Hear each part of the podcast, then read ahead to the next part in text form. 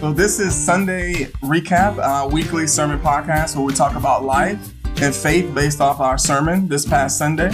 Uh, so for sermon recordings and more podcasts, visit bgrace.org um, slash, forward slash podcast. For more information about Grace Bible Church, visit bgrace.org. Hi, I'm Elliot. And I'm Dave. Oh, we're going that way. Yes. I'm Jim. I'm Chris. yes, and that's that's the whole crew. Uh, Joy is is doing something with Impact Bible Club, so I'm sure he's Yeah. working hard. I think so. I'm I'm I'm kind of replacing him. I'm the I'm the B side. I, I just come in whenever they need a pinch hit. So I'm happy to be here. happy to be here with you guys and to talk about the sermon. So I say let's get let's get right to it, Dave, and and let's let's talk about it. I I, I want to know if you could tell us like what was your big idea for the sermon. I know you're we're talking about stories of the king. This is a series that you've been going through, and it's been really great. And this one was called "How to Become Great." Right, Matthew 18. Mhm. So if you can kind of Yes, tell us what was your big idea and what did you want us to walk away with as the as the listener? Mhm. Okay. Okay. Um, well, yeah, main idea is the paradox of greatness in life, in the world, with God comes from humility. Um, so, yeah, I think just wanting people to walk away with a roadmap that humility looks like a good thing, that that's what Christ asks of us, and that that can, you know, bring joy in our life, but also bless others. Amen. Now, when you when you was thinking about this sermon, um, I, I think you had said before you kind of already had the schedule based on uh, different, you know, the different uh, scriptures. So when you Mhm. think about this one today, Dave, um, this is obviously seem relevant. hmm So, But what were some of your thoughts when you start to work through this in regards to application for us to um, at Mm, current age in our nation? yeah, yeah. Well, you know, it's interesting because I, I've, you know, I'm always trying to make some application to current events, but this one seemed more personal, kind of than the previous one. So I think my applications were more like you gotta, you gotta do business with you. You know, more of that focus on like you, you got to deal with. Do you know Jesus? Have you humbled yourself? You've got to deal with. Are you, are you inviting sin into your life? You know that you need to cut out. Um, and then I think the last one was probably the most more broadly applicable to society, which was um, rejoicing in the humble. That last point was was how God goes after us. You know, like the parable of the the sheep, the lost sheep. Um, so I think that last one probably had the most social application. All of them do for Mhm. sure, but the first two I was really trying to hit people hard with their personal choices. Mm. Uh, Chris, can you can you talk about like how how did it impact you, brother? I know listening to listen to this one.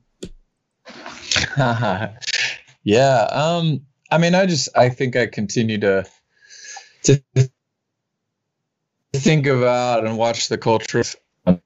They're either public figures pretending to be perfect so that they can get people to follow them, or um, or you know, sort of tribes setting up their leaders as perfect and refusing to ever admit that there's anything wrong with an organization, that there's anything wrong with any leader. Um, and so I, guess that was my first my first feeling was how just totally opposite of the way of doing business it is for our country, right? I think I think again and again I just keep being struck by the fact that um, admitting any wrong or any fault or any weakness is seen as a death blow um, to any leadership in today's culture, and uh, and so, I mean, and the reason is that because they don't have Jesus above them, you know, They- in their mind, it's all up to them. So Mm.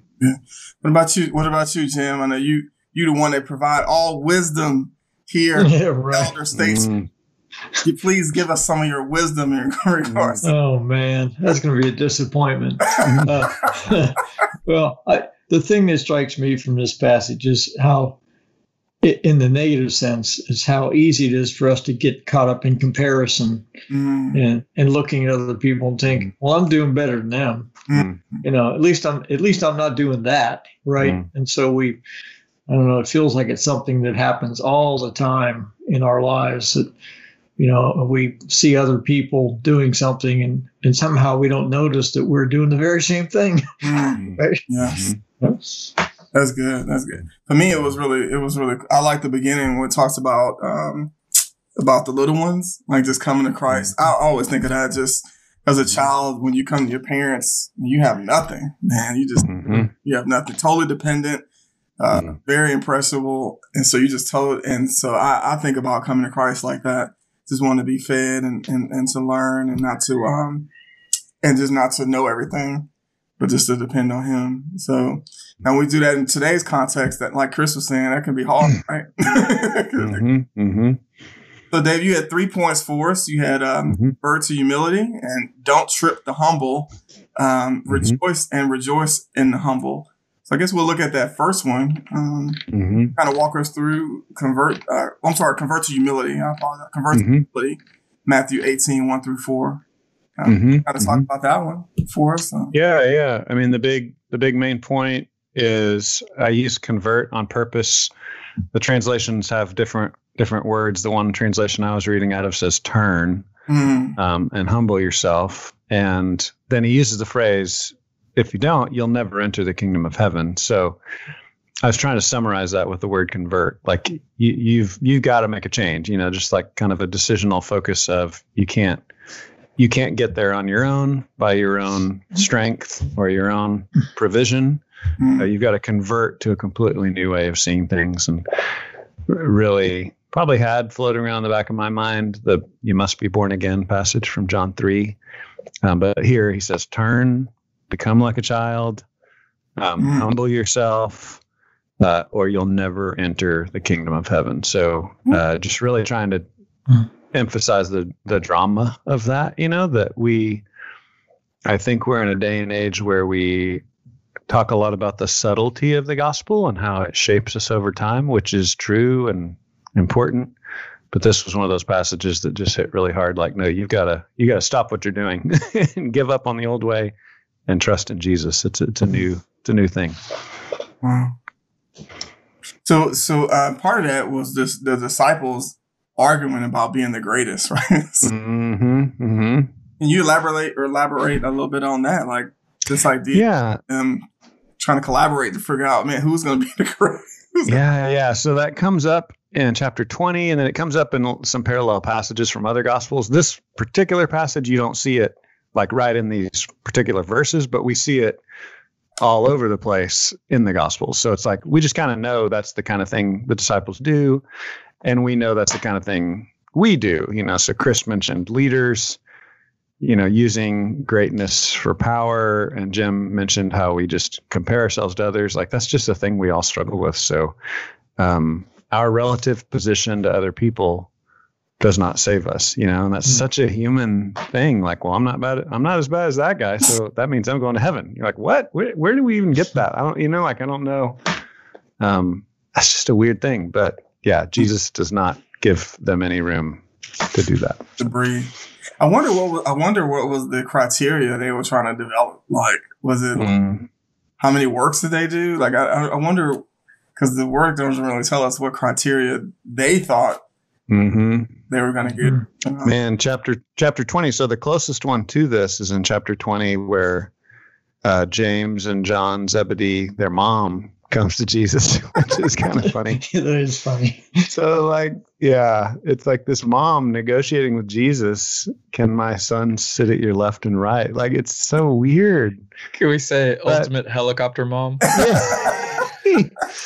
I think Right. I guess somewhat in context of of like of ancient kingship, it kind of makes sense, you know, but it's still just so weird. It's yeah, it's really it's funny. Um, so yeah, I think they were thinking political position. I think they were thinking power. Jesus was going to be king. You know, that's a big misunderstanding a lot of times is that Jesus was going to be this um, reigning king, take over Herod's palace, kick him out, then kick out the Romans. You know that that that much more sword wielding kingship is what they were expecting. But Chris, how do you see this today, man? With this with this idea of, I know Dave said converting to humility. Oh, how have you seen the opposite? Like even in the body of Christ. Mm, that's that's good. I mean, I think I think I guess the one that comes to mind is most often is we want to um, become experts at Christianity and become you know basically graduate from from this sort of childlike dependency Mm. On, on it's not a word but dependence uh, is and uh but i think i think the thing that i see jesus doing which is which is really fascinating i think dave mentioned it last week is he's telling these stories that require him to explain them um, and he keeps in some ways saying these paradoxical the you know the least must become the greatest and you know it's it's kind of this thing where it's just like if you don't have jesus walking by your side and you're just say, looking at him and saying what does that mean? You, you're just there's no there's no real like Mm. perfect way to say i've got it. I've got it figured out. Let's move on to whatever else. It's it's a jesus hold my hand because i don't know i don't know the next step. Um, it's not that nothing can be known but it is that the only way is is a way of tension and a way of dependence on jesus. And uh, Mhm. so I think that's what I see people trying to do is to stop needing Jesus, and um, or they figured out some new doctrine, and now we don't need Jesus as much. But I don't think that's the option Jesus gives us really. Mhm. And Jim, man, back back to you. Uh, how do you Mhm. how do you think we can do this well? Like uh, our your years of faith, how, do, how have you seen this or embracing your experience? How do we do this well? This converting to humility. Well, I think that it's the constant reminding ourselves of why Jesus came. Mm, It's not because I was so good, it's because I needed a savior so much.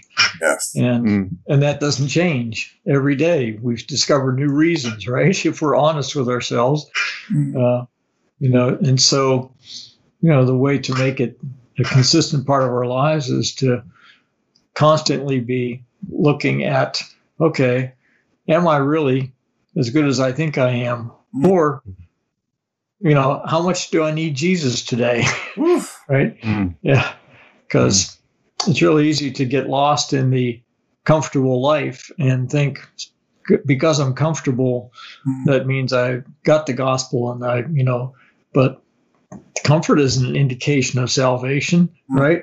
Mm. So, yeah. Wow, that's that's good. Um, Dave, now part of this, Jesus uses this, um, I guess the analogy with a child. Um, Mhm. you talk about a little bit, man, in that culture, in that context, the the issue with children, like them not being seen Mm. as, you know, I, I don't want to say fully human, but just not treated the same Mhm. adults. Yeah. Um, him using that as the example. Yeah, no, that's really good. I think uh, that is very modern how we kind of fawn over our children that that they would not have done that in the same way. I mean, definitely a, a mother or father would delight in their children. That that happened. That's that's in the Bible, but just across the board culturally, they were definitely seen as kind of, you know, less than human or semi-human or, you know, they just they weren't seen as important they couldn't really accomplish much. They couldn't do much, especially a little child, you know. Um, so, so yeah, I think we we might miss that this was even more stark in that culture than it is in our culture. Mm. Might, that might be the simplest way to say it. You know, we can get ourselves into trouble if we're overly specific, but just Right. definitely children were seen as smaller, stupider, and less significant Right. in ancient culture.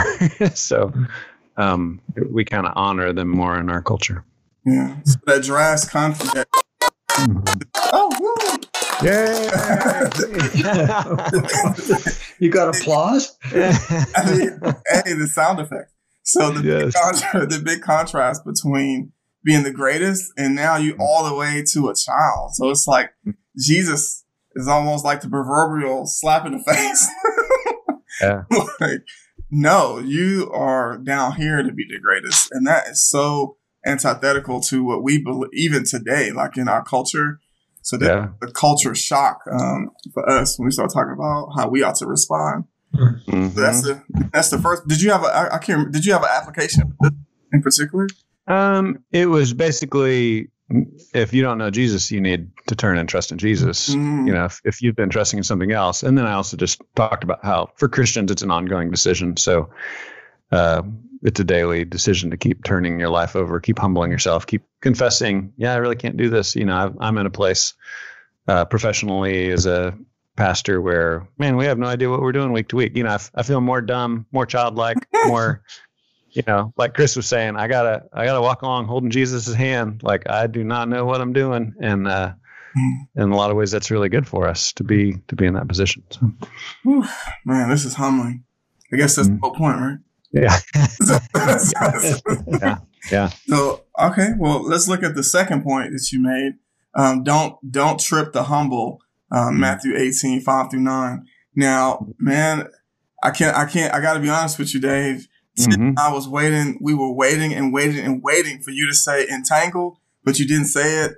Um, entangled? So because right now that uh, that word entanglement has been really uh, funny in our in our community. But we're waiting for huh. you to say it, but you didn't say it. So oh, what does it mean? What tell uh, me? I don't even know what it means.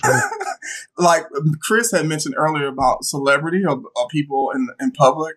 So right now it's the issue with one of our um, black celebrity couples who mm-hmm. came forth with with uh, about marital issues and and one of, and and the mm-hmm. wife said that she was in an entanglement, meaning that she was in a, uh, an affair. So we were hoping that you didn't say it, but we were gonna laugh if you did say it.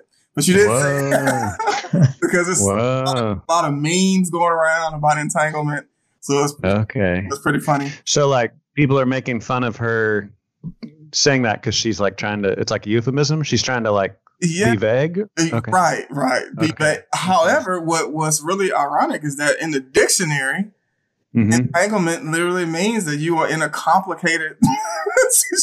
um, well, yeah. So she was actually huh. the right way, but in a, but mm-hmm. it sounds like she was trying to minimize it.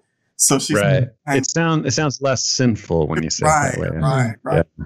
We were hoping that you didn't say it, but man, we were gonna oh, laugh if you did say it. yeah. So, well, yeah, I think the application fits. Get yes. out of that entanglement. Don't trip the humble. Mm-hmm. So yeah, can you tell us a little bit about a little bit about this point? Yeah, man, this one's crazy. The, I was this was one of those where I was really trying to focus on like main pointism because he covers a lot of ground, right? Like there's just a lot of stuff he covers here. Uh, and mm. this is a really famous, famously severe passage, right? It's a hard saying of mm-hmm. Jesus. And it's also, I just feel like it's talked about a lot, but in a lot of different ways, you know? So it's just kind of like floating out there. If, if you've been a Christian and heard the Bible taught, you've probably heard five or 10 versions of this. And probably most of them are, are not like way off base. It's just, there's just a lot to it. So, um, so I think I was trying to say, okay, he's talking about humility at the end. He's talking about humility at the beginning. so he's got to, in some level, still be talking about humility here, right? So that's a Bible study principle that I'm doing. And I'm like, okay, he's he's using the phrase little one, so he's still talking about humility there. But then he goes off on this tangents about yourself, mm. right? And so that was a little odd.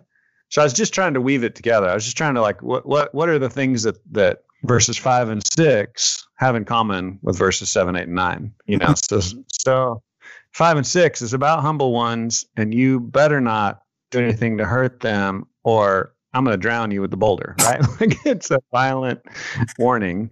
Very- and then, and then seven, eight, and nine are kind of related. You know, because he's talking about he's still warning them. He's warning about hell like don't do this uh, and he's using the same thing about causing dissent you know so like so I, th- I think in context he's saying take sin seriously mm. and that that was my biggest i think um i guess you'd say application like take it seriously cut it out stop mm. messing around and that so it relates to our view of the humble around us don't take advantage of them, right? Like there's a way in which we can not take sin seriously and hurt humble people in our culture, right? Like we're going to have humble people in our culture that are going to be strugglers, and we got to be patient and careful with them. And then he's also saying, and yourself too, right? Like, um, so anyway, I think I think I I probably could have spent about twelve more hours on this to make it make more sense. But so is it is it based on how how you explain it? It sounds like it's almost like this idea of also don't be a hypocrite. Like don't call someone to do something mm-hmm. while at the same time you need to be worried about your own stuff too. Like um, yeah. has that element to it. But I, I also I just want to pose the question to everyone. Like what what do you think are some ways that we can cause little ones to sin? Like what? Well, I, I'm starting to see a connection here mm-hmm. between the personal part of it and how it affects other people because sin mm-hmm. never just affects us right mm-hmm. we, we're just we may be destroying ourselves with sin but the effect of that on our relationships with other people because we'll withdraw from them and we'll isolate and we'll treat them differently because of what we're doing mm-hmm. also hurts them so yeah i see there's there's a connection there mm-hmm. Hmm, that's good. That's good. Well, and that reminds me of Galatians 6. It says, hmm. Brother, if anyone is caught in any transgression, so he's kind of got that that caught.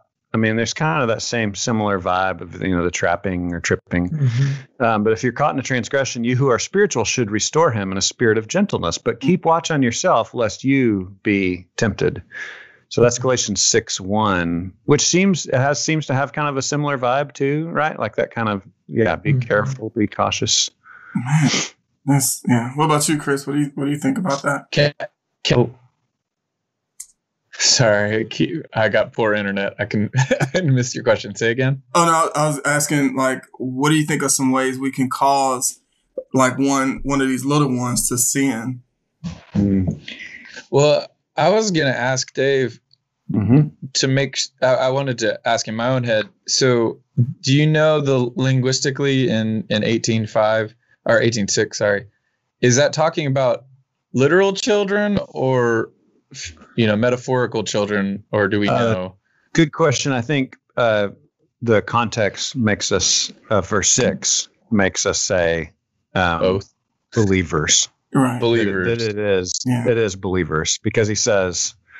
So he's kind of continuing with if you receive one such child, what what kind of child? Well, the such of a child that he'd just been talking about, the illustration of belief. Mm-hmm. And then verse six, one of these little ones who believes in me. So I think he's he's hit it on both sides. Like this is mainly about faith and the humble who believe mm-hmm. is really what he's what he's moving on to here. So so yeah. like we're gonna we're gonna be in the business, and I, I, tried to hit the the way I said it in both sermons was a culture. We got to be build a culture where we're watching out for the humble, mm-hmm. and part of that culture is a watching out of ourselves as well. I mean, mm-hmm. best illustration I can think of is my my old mentor Gary DeSalvo that passed away uh, back in I guess August.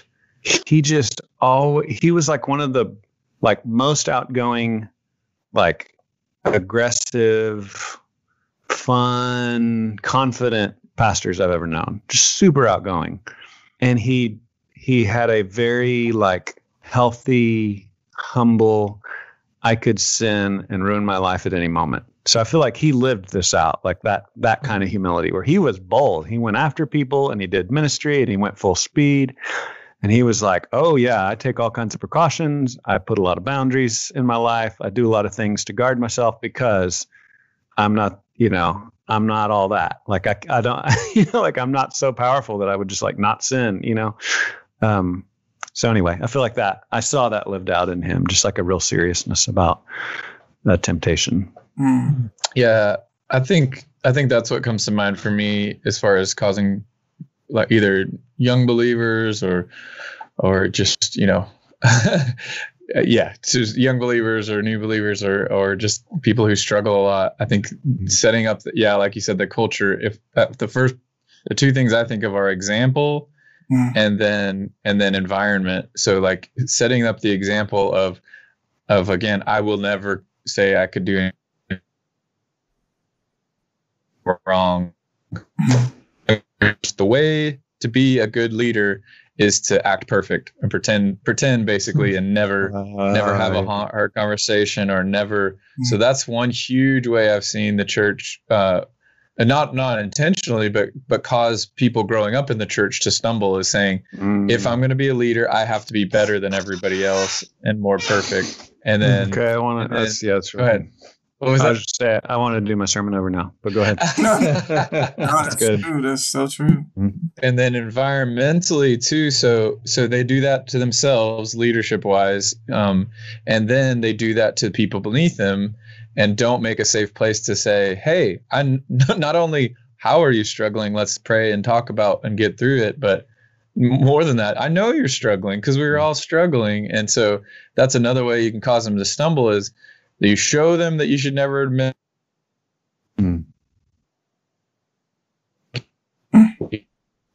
um, so those are the two big big ways i that come to mind for me Can you repeat the two big ways? You just broke off that last sentence. Uh, oh, we probably should just keep going. I got it recorded on my audio. Sorry, my internet. I'm at the church and the internet's terrible. Oh, so- It's kind of anyways, scary because the teen teens are going to be broadcasting next week, so we got to get that. Yeah. fixed. Yeah, I, Yeah. All right. when I s- when I look at this, Mhm. definitely with Chris, I think more of like the way you live your life um, can literally cause someone to sin by your example. Mhm. Whether that Mhm. be you know how you interact with people, you know, how you love people well, the things that you subscribe to, all those different things, especially with new believers, they gravitate to. So if they don't see any confession, um, any like humility, um, any acknowledgement of your own struggles, Mm. again, that's why one of the reasons why I love Celebrate Recovery because every week you get to expose yourself.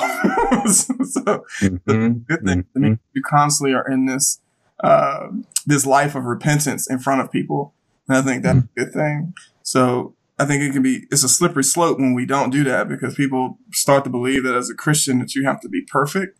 Um, Mhm. you don't struggle Mhm. with anything, and and if you do struggle, you got to be quiet. Um, Mhm. that's just terrible. So yeah, I- and then the next part of it was to me was teaching. Like, what do you teach? Not only with your life, but with your words. Like, uh, Mhm. what Mhm. teaching people about Christianity, um, man, and, and I, and definitely in today's time, I see it a lot. It's a lot of confusion as to what, you know, how does Christianity fit in all these different areas um, in our culture, and I think that can be, if you are more culture oriented, lean on those type of um, ideologies, it can hurt a lot of people. Um, so I think that's really important to stay grounded in, in the Bible and in truth, and, and be able to communicate it well, even you know, Mm. even though I don't always, but um, I pray Mhm. so, but I, I love that. I love that part of the of the text. And the next one is in verses seven through nine about temptations to sin. This is a famous one. Um, Mhm. Uh, so yeah, if you, I guess if you want to talk a little bit about that, because both of these, Jesus gets really like violent. Like Yeah. Yeah. this is some violent language. Yeah, yeah, and I think, um, yeah, I just appreciate what Chris was saying and what Jim was saying. Jim, uh, Jim uh, introduced or reintroduced me to a book called The Cure, and they've done a bunch of leadership lessons. The Cure has, and so it's interesting to see to now just hearing you guys talk, seven through nine plus five and six are related in the sense of you know, five and six is more about leadership. Seven, eight, and nine is more about personal holiness, hmm but it's all the same thing. You know, like if you're humble, you're going to lead others well and not lead them into stumbling. If you're humble, you're going to lead yourself well and not lead yourself into humbling. And it goes back to personal humility. Uh, m- one of my favorite images from The Cure, it's a book by John Lynch. One of my favorite images is you're not cleaning up your life perfectly to get to Jesus. It's Jesus is in your life helping you clean it up. Mhm. He's with you. And so that man, that that is so helpful to think about. So yeah, so seven, eight, and nine, just taking sin seriously, how horrible it is, all of that. You know, we've got to kind of like be shocked by the horror of sin and how it will kill us. It will destroy us. It'll eat us from the inside.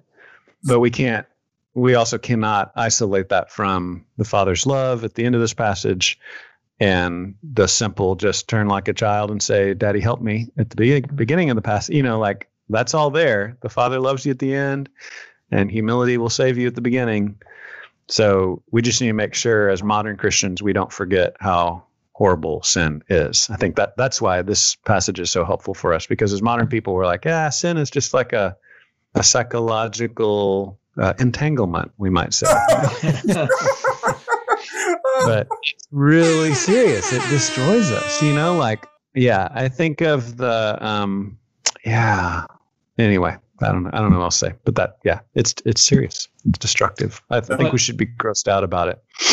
Well, one of the things that that they really help us understand through the cure is that we weren't designed to manage sin. Mm. God didn't make us to be able to handle that. Mm. And so when we think we can handle it, we are actually contributing to the problem because Ah. we're our pride is telling us, "Oh, we can stop doing that." And Yeah. it's only by as you, as you put it, holding Jesus' hand, knowing that he is helping us defeat that sin, trusting that he is, that we can overcome those things. Yeah. Yeah. And I think it's a back what Jim was saying, I think it's a submission to him, you know, like I can't do this. Oh, you know, I Mhm. need you. Yeah. And submitting that struggle to him and allowing the Holy Spirit to give you all types of insight on how to guard yourself and to remove things in your life. And I love the illustration that Jesus used, although violent, but it's so true. I know we've said this in Celebrate Recovery numerous times about eradicating sin out of your life. Um, a famous Mhm. scripture I always think of is in First Samuel, I want to say 15, when uh, he talks about King Agag and and God tells him to destroy all the Amalekites and and Sa- Mm. still Saul still keeps Agag the king and a lot of other these things and eventually at the end of the story Samuel chops him to pieces literally. Mm. That's an Mhm. example I always use about you have Mhm. to take sin serious. You can't keep any remnants, anything um, uh, along with you. You have to just destroy it all. But that takes going to God and and asking Him to help you. That you can't do it on your own. And I just believe He gives you insight on how to do that, how to literally eradicate sin. Um, Yeah. Yeah. Mm. Chris, you have any insight on on, on this one?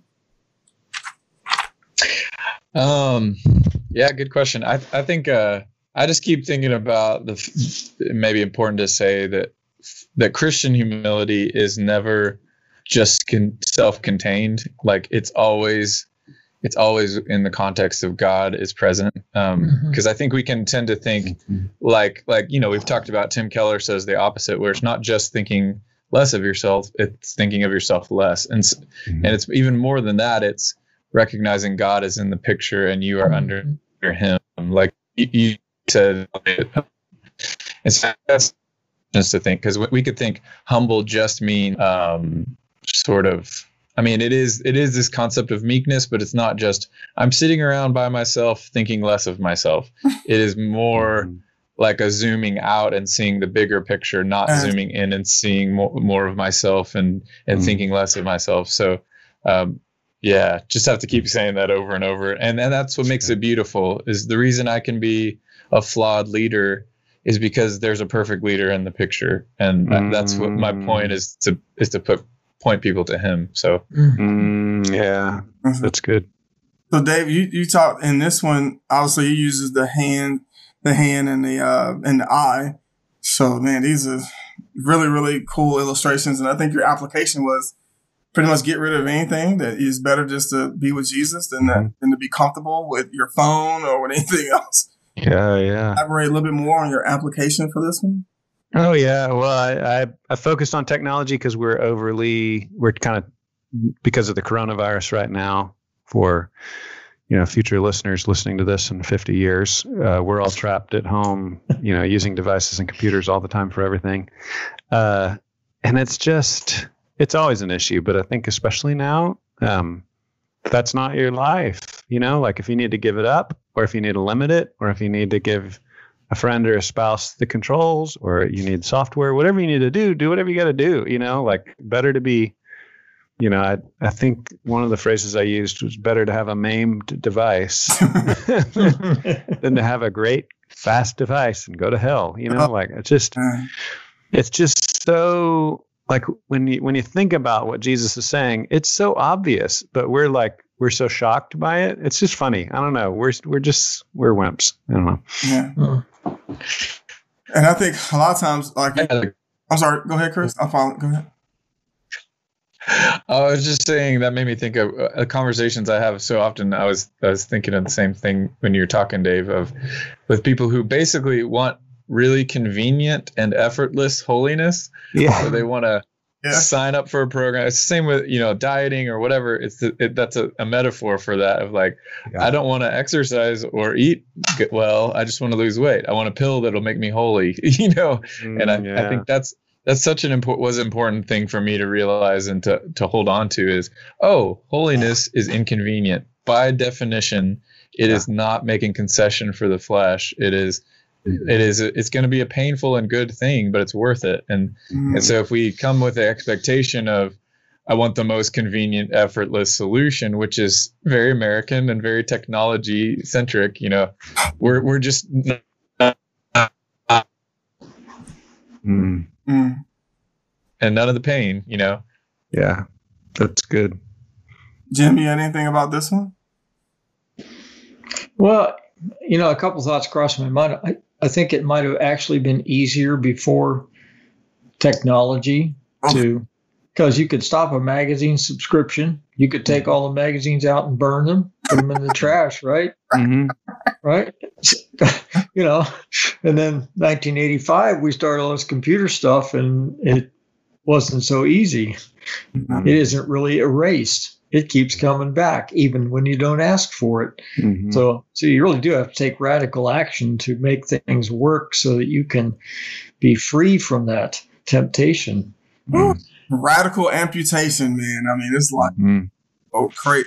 I've been in I've uh, been a part of some some men's groups who they've shown pictures of literally taking an iPad and a sledgehammer and just destroying it because Woo. they knew that they couldn't handle it, you know, uh, Mm, or different Mm. various, various things. Now, a lot of Mhm. times when when we come to this, especially me coming to this text, I do think of um, uh, like behavioral sins, like sexual morality and things like that. But what about those internal sins, like pride? mm, mm. How do we Mm. how do we apply this to something like pride? Like, Yeah. What do we what do we do to eradicate, like cut the eye out, cut the hand off? It- Mhm. Mhm. Is not Well, I think causes pride or? Yeah. When I think about it, the hard sayings of Jesus, I think number one, we got to be willing to take the crazy steps, you know, do the do the hard thing. But we also need to remember the goal is love, compassion, humility. The goal is not doing the hard thing. And I've seen that a lot with young Christians. Um, they're over eager to do the hard thing, which ends up becoming another pride trap. You know, like Mm, I'm the kind of Christian that does hard things. Look at all the hard things I do, you know? So we just have to make sure we're willing to do the hard thing, whatever hard thing Jesus asks us to. And then we say, okay, Jesus, how can I meet the goal of being genuinely humble, like serving other people? Or, you know, one of the most beautiful examples is Jesus washing the disciples' feet, mm, right? And so, okay, Jesus, are there people that I can serve like that? mm. not to show off and say, look at the hard thing I'm doing, but so I can actually help them, you know, like, Right. are there people I need to actually help? Yeah. Um, so I think that's a good kind of decision matrix we go down. Like, are there people I need to actually serve?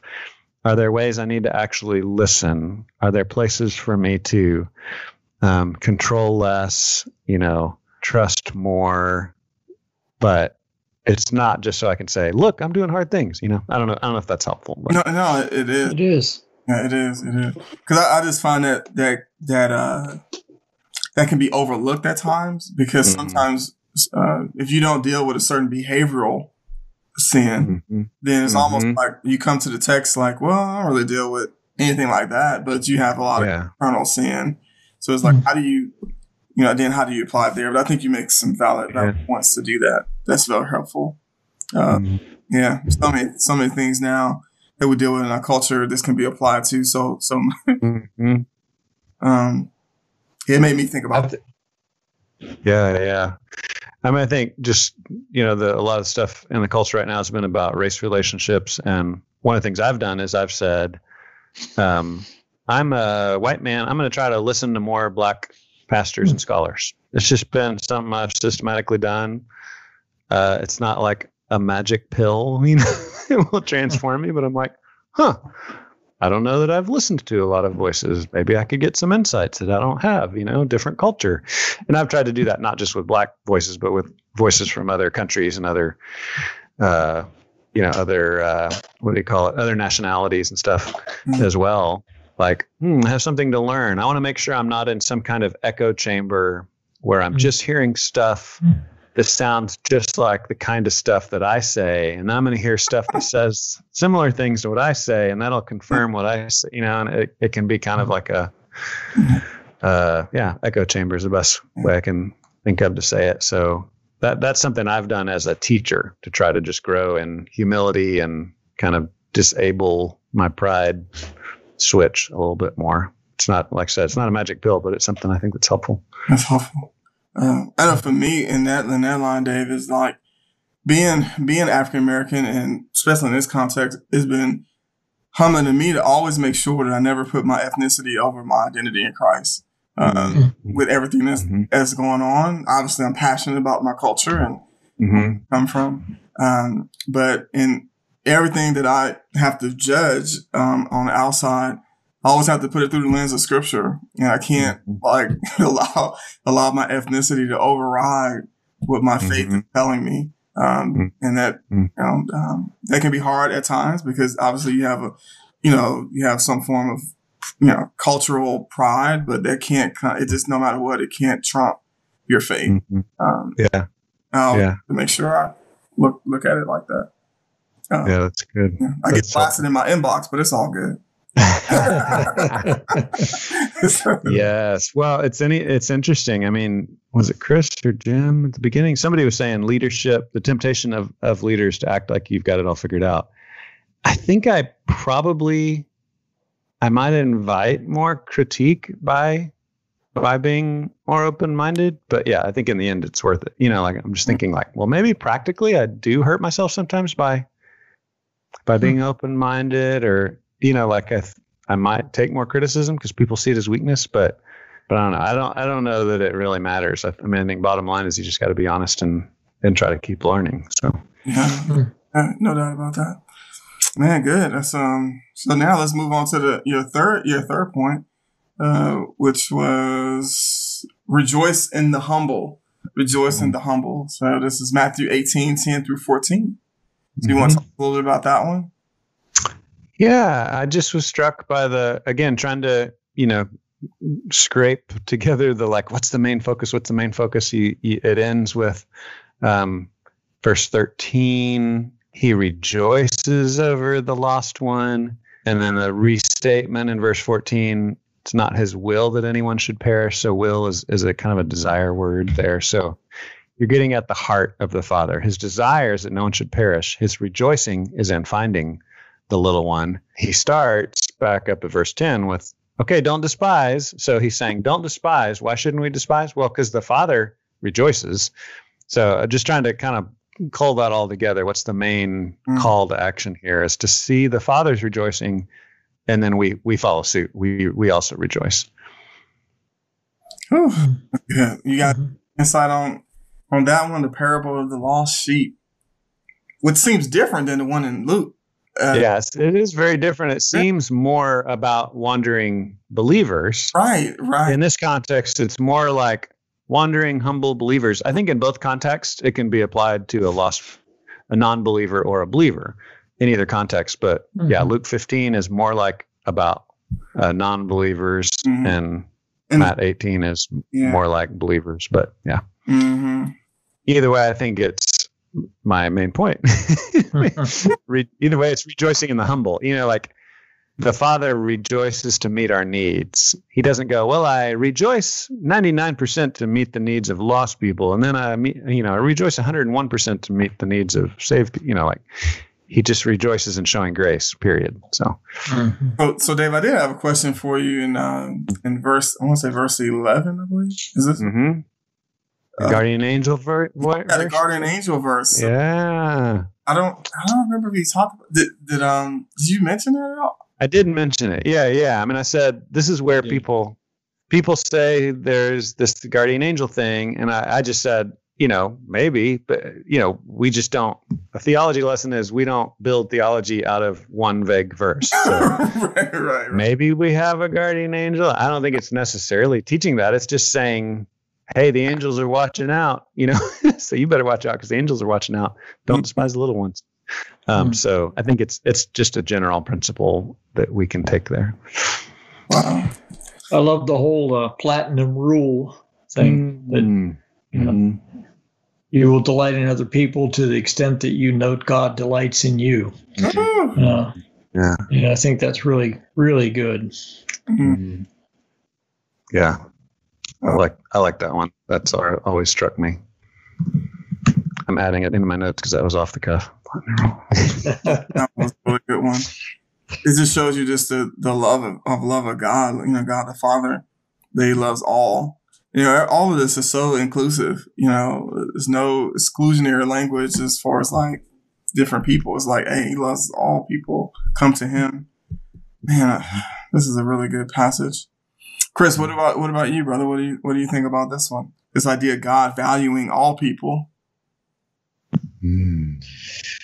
Yeah, no, I think it's it's awesome. I think the it came up a little bit in um in the uh hanging in the lobby after the service on Sunday morning. Uh I, I did wanted to bring up I wanted to bring up that topic because I think it's it's really closely related to all this, but I was going to ask Dave, especially. Um, uh, we know that culturally, there's that such a big push for self love.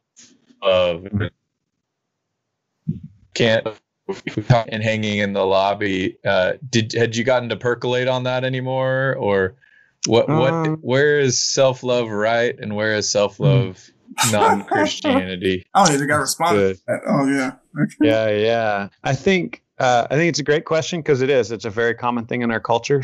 So, in our culture, the answer to shame and the answer to self hatred is basically pride. I think it's like take pride in yourself. Mm. Um, so don't feel shame anymore, or don't believe in the category of shame anymore, and love yourself. Learn to think you're great, and that's just uh, truncates the gospel. You know, like that misses. So we might agree with uh, the secularist in that the goal would be to move beyond shame and move towards self-love, but you've got to use the gospel to get there. So I guess Mhm. that would be my critique of how the culture normally uses self-love. Self-love is typically you got to love yourself and it's like a it's like a law thing just do it right just love yourself there's no there's no jesus loved you by giving himself for you therefore you can forgive and love yourself it's just forget the cross forget the gospel just love yourself Mm. um, so i think that's the danger with it That's what I see. I see a lot of like, uh, even growing up, I, I heard a lot of Mhm. self esteem talk, like, yeah you know, self esteem, self help. And I Mhm. don't really see that in the Bible. I know when, when, you know, when God says love God, you know, love God with all your heart, mind, and soul, strength, but then love your neighbor as yourself. It seems like it's not talking about self esteem, but more when you care for yourself, you bathe yourself, Mhm. take care yourself, Mhm. you feed yourself, like you, you clothe yourself. So do unto others that you will want them to do unto you in that Mhm. regard. But, but in regards to this idea of self love, it seems like it's, God teaches us to deny ourselves. Like you need to deny that and accept God's love. And I think it's this replacement of like what, who, how you view yourself in light, but you view yourself in light of God, not just you. Yeah. The self esteem is to me is like antithetical to the Bible. It's not even mm-hmm. Mm-hmm. legitimate in that regard. But um, so I think it kind of gets confusing when we when the when it dealt it does tell us to love our neighbor as we love ourselves. I think that can be confused with self esteem, and yeah I don't. I definitely don't see it see it that way. I see it more of like you do unto others as you will want them to do to you because you mm-hmm. care about yourself and you're gonna take. You're not gonna just run out in front of a train. You're gonna care for yourself. Uh, yeah And so you want to take care of others the same way. Yeah. Hmm. I think there's a common sense and some of the stuff I hear, some of it's common sense, like God don't make junk, or you know what I mean? Like Yeah. God mm-hmm. made you, so stop shaming yourself. You know, so some of that is more proverbs than than cross. Right. But it's still it can still be helpful. You know, so I also want to throw out there, yeah, there's some other like we're made in the image of God. We have inherent dignity and value, period. Um, but I think ultimately the cross, the cross is the real solution. Um, and so I think, you know, as you grow in wisdom, you kind of build, build all those things together. So not disagreeing with what you're saying, Elliot. I'm just no, kind no, of, no. I like I'm just thinking out the details, you know, like all the tentacles of this. I like what you added though, the image of God. I Mhm. think that Yeah. has to start there. it has to Mhm, start with everyone realizing that we all made in the image of God, and that's Yeah. to be that's beautiful. That. Yeah. that that in itself is magnificent. You can rest in that. And Mhm. I'm, I'm glad that you added that because that is the core of Mhm. what this whole self thing is. It's like you're made Yeah. in the image of God. He alone distinctly Mhm. made you and created you beautifully. And that is what you, that is what should get you excited is that God Mhm. did that. Um, so whatever, whoever, your personality, your skin color, your Mm. height, your shape, all of that, God, God made it. Yeah. And you can, and you can rest and, and enjoy that. And Mhm. you don't have to Mhm. walk around saying me, me, me, but instead Mhm. God, God, God. Yeah. Yeah. Yeah. That's good. And the goal, the goal, of course, is a biblical, God-centered view of who you are. Right. And so I think in this conversation, that's what's, you know, try to try to say it shorthand. Uh, self-hatred is not humility. Yes. That that's not what we're talking Mhm. about, right? Because God doesn't hate you, so so that's not what we're talking about. And then, as you said, if God if God loves and came to save, and His desire is for all be, to be saved, you're not the only one person that He doesn't love. You Mhm. can't say God loves everyone except me right, right. that's not a Mhm. biblical understanding either and so Mm. so you just have to apply it the th- things that you're and that's apply grace to other people than i am to myself then that means Mm. something's gone out of whack Mhm. Mhm. That's so good. Can I dig a little more, Chris? I know sometimes you struggle with that. Do you have you learned? I'm trying to think of how to say it. What are ways you've personally, you know, gotten better at not beating yourself up? Maybe it's the best way to say it. Mhm. Like self-deprecation. Yeah. Hmm. Gosh, it's the afternoon. My brain's not fully there. Uh, well, you already had a good quote. We could just leave it there. So. well, I yeah, I mean, I I think actually, honestly, preaching preaching the gospel to others is one of the best ways for me to remember it myself. So I would say that you know I'll have conversations with friends and and with fans.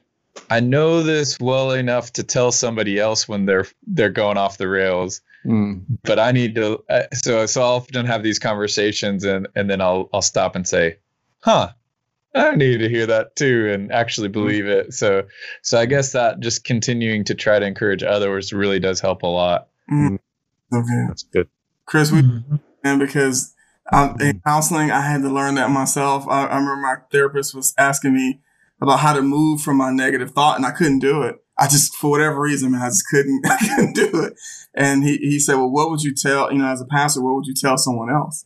And man, the light bulb went off. And I, and Mm. this day I use that, um, in my Mhm. chart when I have, when I have those type of emotions. It's like, what, cause it's easy for me to tell someone, man, this is what God says. And this, but it was always hard for me to stop and think, think about that in regards to myself. And, um, Mhm. I mean, a lot. Um, I have a whole little block, man. How, how would you preach this to someone? That's good. That's good. That's really that. I mean, I, I would bet that's going to be helpful for a lot of people out there. So appreciate y'all both sharing that. What about you, Jim? How, how you feel about, about this one, brother? Well, uh, it's been a struggle for me in my life too, because I'll be the first one to call myself an idiot as soon as I do something that I don't think I should be doing, or you know, or just that I fail, right? Right. Uh, and learning to be kind to myself is a it's a thing in pro- process. Amen. Uh, you know, to be to be willing to say, oh, okay, I sin because I have a sin nature, Mm. and and God still loves me Yeah. even though I messed that up, he still loves me. And I think it just, I have to keep on reminding myself that uh, I can't, I can't act like, well, it really is a pride thing, right? When I call myself an idiot, Mm. because I was proud that I should have been able to do it, right? Mm. And now, now I've been deflated by what didn't happen, Mm. and so my pride, you know, my pride balloon has popped, and now I'm I'm making myself look bad. I think to help Yeah. me feel better, and it doesn't work. That's so true. yeah. Yeah. It's only by I- it's only by knowing that there's a God in heaven who loves me, and the way He cares for me, that's the way I should care for myself. Mm. And and his love doesn't always mean that I'm going to be all warm and fuzzy. It may mean that I get rebuked or that I get Mm. you know confronted by something that I need to hear to Mm. recognize that I need you, God. Oh man, that's so good, so true. That's good. Whew, man, that hit me, brother. That, that's so true. Mm. I know so at Mm. times I can definitely struggle with this realization of how much God loves me. Mm. And I always got to tell myself, and it's just, I guess it's just because it's so enormous. It's just like, man, because I just, at times, like, I don't deserve, I mean, I don't deserve it. How, how can someone love me Mm. like this? And, whew, Mm. emotional, man. Uh, I, man, I, I love this passage. Thank you, Dave, for, man, bringing this, bringing this word. And so I guess Mm. wrap it up, man. Um, your application for this, uh, Mhm. I think you, you used evangelism. Yeah, yeah. I mean, I, I tried to say, so this is what evangelism is: is believing the Father rejoices over you, and then wanting to share that good news with other people. So, Mm. um, so yeah, is that is that what you're doing? Are you talking to people? Are you pursuing people? Are you chasing after people? You know, the way the Father chases after us, and um, I think that can look different by gift by gifting, but but there should be a general posture of the Father has this kindly, rejoicing, loving, gracious posture towards me. So I'm going to have a kindly, loving, rejoicing, pursuing posture towards other people. Um, I think, you know, I like to joke if you're an extrovert, that means, you know, you pursue lots of people not super deeply. And if you're an introvert, that means you pursue one person deeply in a long conversation, you know, but but still like you know we have this posture of pursuit and like hey i want to i want to share this this good news of a father that rejoices in us so Mhm. And you, you I think oh, go ahead. I'm sorry. Go ahead. Chris.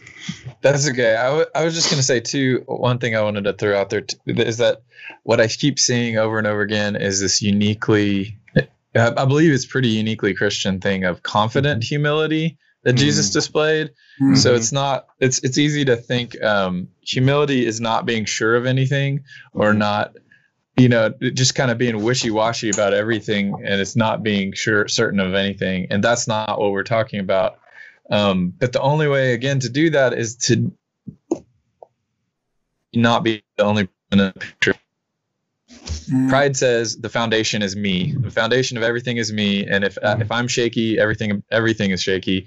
Um, but it's also then false humility is still I'm the only foundation, and so I've got to like I've got to like you know not be sure of anything to be humble. That's not what we're talking about. We're talking about is is confidence Mhm. in something else, in someone else, so we can humbly be sure of our Jesus. You know, and and that's Mhm. that's what's beautiful about preaching the gospel in, in a true way is it doesn't it doesn't depend on me being perfect and always perfect and be unchanging and always right but there is someone who is that and that's a confidence i think again that keller shows in uh, like what's the what's the long title the beauty of self-forgetfulness the uh, freedom art freedom of self- freedom Yeah. of self-forgetfulness Yeah. and that's that's the strange thing that paul displayed is and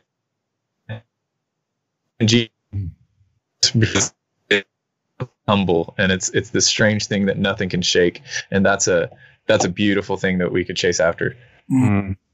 amen Dave, Dave, you ended on Philippians 2, man, which is Mm. one of the, man, that's probably one of the best passages in the Bible.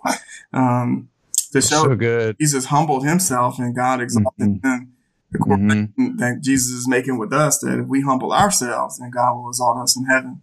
So, man, Mhm. you want to talk a little bit about about about that one?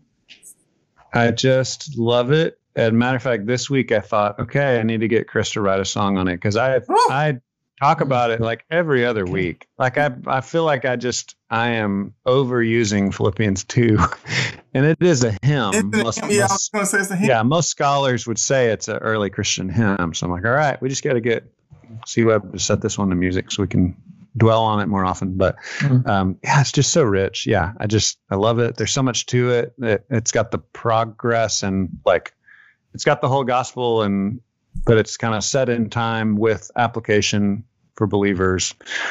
It's just beautiful. Yeah. So Mhm. anyway, I love it. Yeah. It's got the humility and the greatness. So it's got the he is great and and actually another little cool word. One of my favorite uh, King James words is vainglory for conceit. Mhm. So Paul's application is do nothing from selfish ambition or conceit or vain conceit, and that word is kenodoxia, which is empty glory. So it's like Hmm. the the like how we puff ourselves up to pretend we have glory even though we don't, you know. Mhm. Um, and yet it's that's contrast with Jesus who actively emptied himself. So there's like that contrast with emptiness, and there's like similarities with humility. There's just all kinds of linguistic beauty happening in the Greek. Yeah. It's just an awesome passage. So anyway, everybody go study that passage more. It's good. Yeah. I always said, Mm. if, God, if God incarnate did this, who are we Mhm. not to? This is Yeah, man, yeah, amazing. yeah. Man, what did you guys have any final comments, um, Chris and Jim? About? Good. I want to be Love good, it. so I'm gonna go do this. You want to what? I want to be great, so I'm gonna. I'm, All right. Yes. I'm gonna convert to humility, Lord, Yep. mercy, and don't trip, don't get entangled, don't entangle the humble. no entanglement. Rejoice in the humble. yeah. It's a great, great message, Dave. I really appreciate it. Thanks, man. using Thank you so much. to teach us. Um, so man, this so everyone go check check the check the sermon out if you haven't heard it. It's been a, um, beautiful time, and I guess we'll be back here next Sunday. Will Joey be back, or or we do we know? He'll still be in. Uh, you know, we might be. It might be this crew again for podcast next week. Man, well, you will have you will have the B host, and I'll be here to uh, The B to share- host. to You share- need better self-esteem, Elliot. You're not Hey, a look, B host. That- That's a capital B. I guess a capital, a capital B. B in precedence, not B in quality. You know. So- Cool. hey, so we, we love everyone that's out there listening, and man, let's be great. All right. All Thanks, right. brother. Bye.